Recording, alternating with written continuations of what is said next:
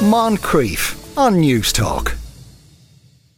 It is indeed uh, time for the parenting slot. Joanna Fortune joins us uh, once again. Good afternoon, Good Joanna. afternoon, Sean. Uh, we're going to start with a, a fairly bland, non-controversial question. So uh, here we go. My son is six years old and is talking a lot about Holy Communion. His class will be making it this uh, uh, this next year. My husband and I have consciously chosen not to subscribe to the Catholic religion, didn't marry in a Catholic church, and didn't christen our, son, our children. Our son is in a Catholic school as there are no non denominational schools in the area. His school and teacher are absolutely wonderful. This is my issue though. Over the past months, and after a recent grandparents' mass, which his grandparents did attend, my son told me he wished he was Catholic. I had a chat with him from a curious standpoint, and he explained that he wanted to make his Holy Communion as his friend said it was the best day of her life. I explained to him that I understood this and reminded him that we're still kind of a very special day to celebrate his individual specialness when his friends make their official communion. I've also explained to him that I'd already spoken to his teacher about this and assured them, assured him he could partake in a class chat and preparation about this and that the only difference would be that he would receive a blessing from the priest and not the Holy Communion host. I'm mindful that he's only six and wants to be part of what his friends are doing. I explained to my son that when he is old enough to make his own decision on this, that he can, and that he would fully support this. He clearly advised, I am old enough, I want to be Catholic, I want to go to heaven. He became upset and said he feels like he's being left out and doesn't want that. My issue is that I absolutely cannot abide the harm and damage the Catholic Church has caused to individuals in this country, to my own parents, aunts and uncles. My six year old is not a sinner. He is not ready to understand issues relating to all of the atrocities carried out by the church, so I feel limited in how I can explain my viewpoint. I do not want my son to feel left out or excluded, but I want to stand true to my beliefs and views in relation to the church. I mean, there's a lot there. There's a lot here. And what it really comes down to is you can't, you really can't be half in, half out. And a lot of this is half in, half out. Mm. You know, because on the one hand, you've made a very clear, conscious decision as a family not to partake in practicing religion in religious ceremonies. You haven't gotten married in a church. You haven't christened your children. Mm. So you've made this choice. And then the child goes to a school where there is a Catholic ethos and they do facilitate children in making and taking the sacraments, of which this is one. So you're saying, but that's not for us. And at the same time, he is participating in religious class. He's learning about things. He is also did the grandparents' mass because his grandparents did go. So you that was done by your yeah. family by extension. And i feel this must be really confusing for him. Yeah. Because the other bit sean that jumped out at me is that you've assured him that he can partake in the class chat and preparation that the only difference is he's going to receive a blessing not the host. So now i'm like is he going to the communion ceremony. Sounds like it. And you see, if they didn't christen him, he can't do communion I, anyway. Exactly. And there's and the sinner bit here is, I'm assuming, relating to the confession process in advance of this as well. I think you actually have to stick by the decision you've made as a family. It's a considered one by your family with your belief system, and you've said you're not doing this. Mm. So at the moment, he's kind of doing it, and that is very hard for him to go. Well, why don't I just do it then? Yeah. You know, yeah. so I feel like this is kind of that you're partaking while abstaining, and that's confusing. Now, look, some schools cover religious education at the end of the school day, so children in the class who do not participate in religious practice can be exempt and leave school or leave class I don't know, 20 minutes early, whatever it is at the end of the day. That isn't always feasible or ideal if your child is being picked up by an after school yeah. bus or collection service, but they can facilitate the child not participating. Um, I just think you have to be gentle yet firm with this because I think it is okay for him to want to be like everyone else. But you are also saying, with acceptance and empathy here, that he's in a group that will all experience something that he won't, and that is hard. Yeah, okay, absolutely. that is hard. Yeah. You can accept that, you can empathize with him, and then you follow on with that gentle yet firm boundary of our family do not practice religion. We have not had any religious ceremonies, including the christening, the confession, whatever it is that goes around this. And this is a religious ceremony that you won't be taking, okay? Mm. We will be celebrating you by XYZ. Whatever you're doing to celebrate him. And that's how our families celebrate. And all families have different ways of celebrating each other and celebrating different rites of passage. But I think that he is participating to quite a strong degree. Yeah. For me, I understand this little guy saying, but I want to do it. Yeah. Because it, it's kind of like everybody has in your class gets a pair of Nike runners and you turn up with a pair that somebody bought in TK Maxx or something. That, that no disrespect to TK Maxx but they know everybody knows they're not as good. He's getting the kind of TK Maxx well, version they're all talking about it in whatever way kids do. Which and they're going to get cash. It's the best. I didn't want to say doll. that, but I feel like Yeah. that's hanging over Yeah, us here. fancy castles, all that kids, stuff, You know, but I mean, and of course, listen, you can book a bouncy castle for your child anytime. It doesn't have to be about. Do it this. now, though. You know, hundred percent. It's arguably a bit late, um, but you know, and you can go out and have an outing in a day, and you can do all kinds of celebration. But he is still very aware that the rest of his class are doing something he is not. Hmm. So you have to be very realistic about this and say, "You're right. That is hard. They are doing something you're not." But we don't practice religion and this is how we're going to do it. And it's okay for him to find that hard once you're very clear about the boundary. I think the problem here is that it's not clear because he is participating. He's part of the education, the prep, the chat. It seems he's getting a blessing instead of the host. There's been a grandparent mass that was participated in. I think that's the confusion here. Absolutely. But he's he- perhaps by you know kind of being half in, half out, and bending the rules. He uh, he's nature, learning about the true nature of Roman Catholicism in Ireland. Uh, sorry, Joanna, you are wrong. It's too hard for them to understand. Let him get his communion, says one text. Another text says, "Let your son get his communion. You cannot exclude him. Just make your peace with it and make a conscious decision to let your son fit in. It won't damage him." Now he's not.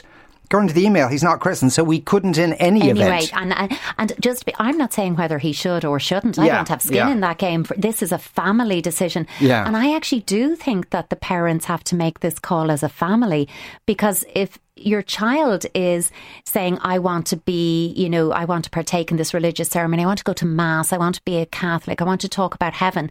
And none of that is part of your family belief system. Mm. Who is going to support him with this?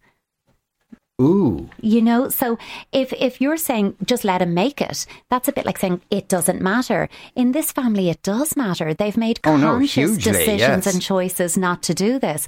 And if you've made a conscious, like if you're sitting listening, saying we don't go to mass and we're going to do it anyway, but we also got them christened and we also got married in a church and we also did. That's okay. That's hmm. your choice. Yeah. This family have consciously opted out, and that's what makes this a bigger decision for this child. Yeah. So I suppose it's for the for the parents as well. It's a matter of accepting it's going to be tough Because the on them. preparation You know? for communion Yeah. involves parents, Yeah. involves family. It's not just the child preparing, it's the family preparing. And this family don't believe and don't practice. Yeah, yeah. No, but what I mean is that it's tough on them in the sense that they are going to see. There's no way Oh, around. They're going to see their six-year-old somewhat distraught about this because Absolutely. for all But I also, reasons. I mean, while they're very happy with their school and they say that, it, they also say that he's going to the school because there was no other option. Yes, Which yeah. for me is an inference around if there had been a non denominational Oh. school, they would have gone there. So they would have opted out completely. yeah, many families in that position uh, around the country. I would think so, yeah. Yeah. My daughter has a secret piercing on her belly button, which was only discovered last week. Her father and I were raging with her, and he made uh, he made her take it out. She told us we have ruined her life and that she can't do anything she wants, and we're very unfair. I was her age once, so I can understand her feelings. It's more the deceit that I was upset about, not so much the piercing. My anger dissipated pretty quickly, to be honest, but my husband is still fuming, and the two of them have not talked for over a week now.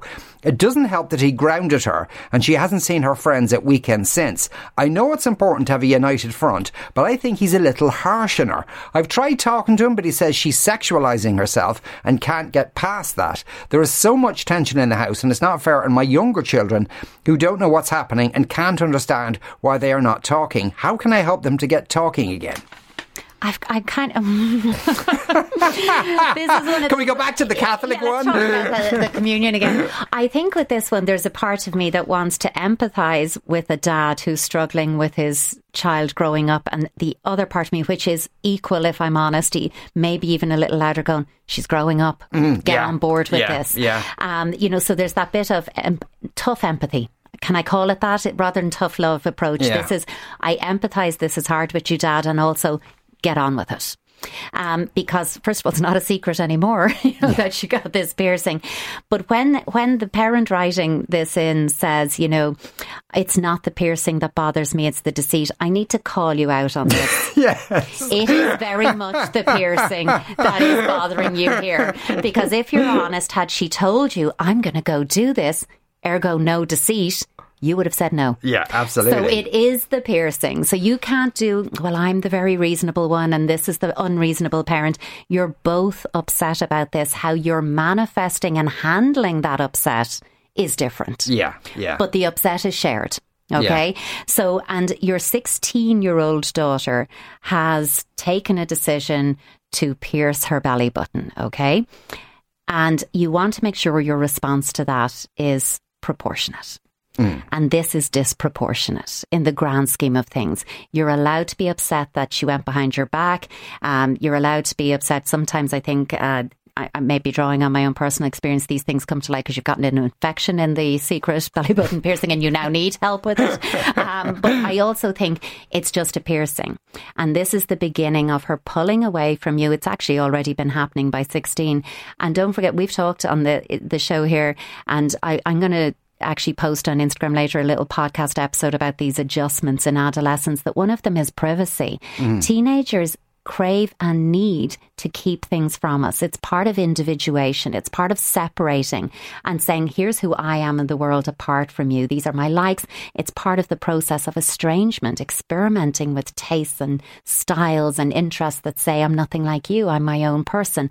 There's nothing wrong with that. Yeah. But it can be very challenging for parents because as our kids are growing up, actually the challenge is that our parenting has to grow up in line with them. And there's something about dad saying she's sexualizing herself and he can't get past it because your daughter is becoming a young woman. yeah, yeah. And I think that can be very confronting. And that's where my empathy part comes in saying, Yeah. I get that this is hard for you, but she hasn't done anything wrong to you. You know, that she isn't, by growing up, she's not wrong for growing up. Mm-hmm. For pushing boundaries and testing limits, she's being a teenager. So there is a little piece of this from a psychoeducation point of view that typical teenage development is not always easy for parents but it's not something to be pathologized or she's wrong and she's punished for being 16 and behaving like a 16 year old.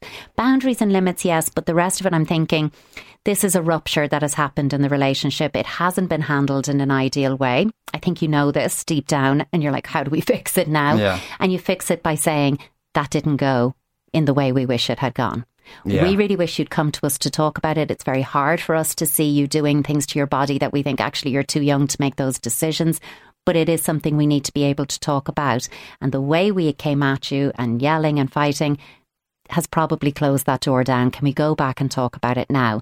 Initiate the repair, which is absolutely the responsibility of parents every time. No matter Yeah. what your teenager does or says or chucks at you, figuratively more than literally, it is always the responsibility of parents to initiate repair. Yeah. It though it sounds perhaps that Mommy and Daddy need to have a conversation first, and Daddy needs to get past the idea that sorry, you know, she's not your little girl anymore. She's not a child anymore. But dad might need to exhale some of that within the relationship Yes. too. Oh, yeah. You know, I think when when as parents you sit down, you're like, well, you know, look, I'm upset that she didn't tell us. Own the fact that you're upset about the piercing too, and say, look, I, I wish she hadn't done it as well. We're aligned, but how we do this going forward is there's going to be other things that she does Mm. and other decisions that she makes in her life that may well be mistakes, but she has to learn through those mistakes that I can get it wrong. I can bring that to you and together we're going to get through it. I don't have to, because all you're going to do with this approach is drive deeper secrecy. Yeah, yeah. And as sure said, you I can't re- turn and back that's time. it. And we just protect the relationship means being open about it. And it's okay for dad to say, look, I didn't handle that really well. I got really upset because it's hard for me to see you grow up. But Mm. I acknowledge you are growing up, but I'm finding it hard. That's on me. And I'm going to work on that. Yeah, hopefully Dad is in a position to accept that. Yeah, One would hope. hopefully, because Hopefully. otherwise you're going to have quite a few challenges with this. Yeah, so good luck with Yeah. that, both those families. Uh, Joanna, thanks a million for coming you. into us as ever. Joanna Fortune there, you are listening to the Moncrieff Show on News Talk. Moncrieff, weekdays at 2 p.m. on News Talk.